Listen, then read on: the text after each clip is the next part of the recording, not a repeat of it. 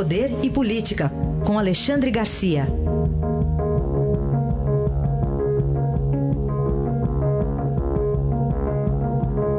Alexandre, bom dia. Bom dia, Raíssa. Começamos aqui com a eleição na Alemanha. Dona Merkel ganhou, mas está preocupada e paralelos aqui com a gente, né, Jamil? Né, é, Alexandre? é verdade. Ela está preocupada porque assim, não fez a boa votação que fez as outras vezes. Ela está há 12 anos uh, no governo, na chefia do governo alemão, mas o partido dela apresenta certos do que se esperava. Ela vai ter que fazer algum tipo de coalizão. Mas também queria destacar a subida da direita nacionalista, que está em terceiro lugar, foi muito votada, está né, tá considerando, está festejando como vitória. É o medo dos alemães com a, com a migração, né, com, a, com a imigração, né, principalmente de muçulmanos. Uh, os alemães estão preocupados. Isso mostrou força, deu força para a direita nacionalista. A extrema-esquerda ficou em nono lugar, e aí estão gritando nas ruas fora nazista, fora nazista. É aquela velha história da, é, de perder no voto e tentar ganhar no grito, né? na lei ou na marra. A gente, a gente ouviu aqui no Rock in fora Temer. Né? É o pessoal do DEM, o pessoal que quer ver o Rodrigo Maia na presidência, só pode ser isso. Mas, enfim, eu queria fazer um paralelo para chegar ao Brasil, passar por Portugal. Né? Portugal o governo socialista até 2011 quebrou Portugal, acabou com Portugal.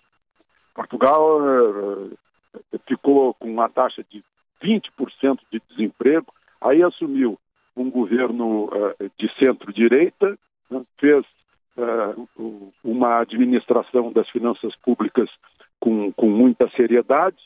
Portugal está crescendo 1,5% neste ano, é o dobro do Brasil. Portugal está recebendo em turistas o dobro da população. Seria equivalente ao Brasil receber aqui 410 milhões de turistas. Não, significa muito dinheiro para Portugal, muito investimento para Portugal nesses últimos anos de governo do PSD. Né? É, então a gente chega ao Brasil. Parece que uma das coisas a se evitar no Brasil é a volta do populismo. eu não estou falando em Lula, estou falando em populismo, o espírito populista, demagógico, que entrega tudo e arromba as finanças públicas. É disso que a gente precisa é, se vacinar aqui no Brasil. Né? É, por exemplo, o PT agora está lançando Lula, está mantendo Lula como candidato a presidente, eu acho isso muito bom, e está sugerindo Dilma como candidata ao Senado por Minas Gerais. Eu acho isso ótimo, porque depois de tudo que a gente tem, é, tem é, ouvido e visto e lido no noticiário, é bom a gente fazer um teste do, da capacidade de discernimento do eleitor brasileiro. Muito bem, Alexandre. E na economia aqui do Brasil ainda dá para respirar um pouquinho, ter notícia, alguma notícia boa? Dá, dá, dá para planejar até pulmões mais cheios, né? O, o relatório do Banco Central está mostrando um IPCA, ou seja, a inflação neste ano de 2017 de 3,2%, ou seja, abaixo do centro da meta. Selic em dezembro a 7%. O dólar a 3,15 estabilizado e o dólar a 3,45 em 2020. Né? Inflação de, de 1% no, no ano que vem. Né? O, o, ou seja, é, é um, o, o PIB 2,2% no ano que vem. Né? Há uma retomada do consumo. A Fundação Getúlio Vargas mostra que aumentou o índice de confiança em muito. O emprego vem crescendo, ou, ou, pelo menos reduzindo o desemprego nos últimos cinco meses, continuamente. As exportações estão lá em cima. O Ibovespa, o índice da Bolsa de Valores, do mercado de capitais, já passou 76 mil pontos.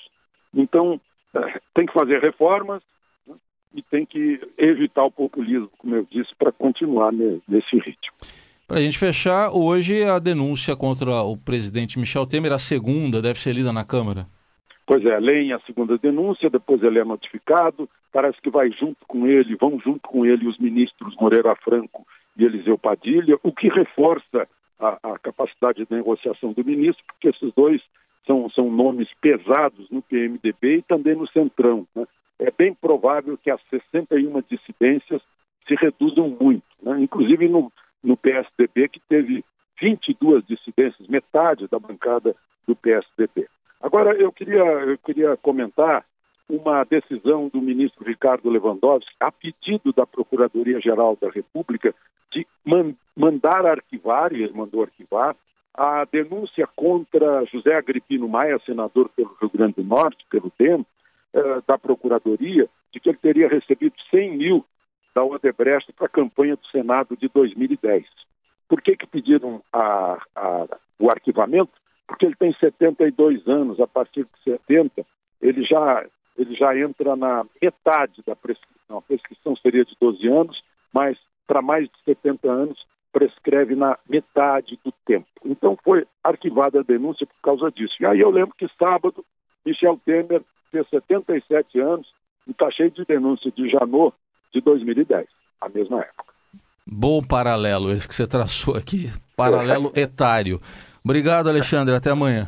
Até amanhã.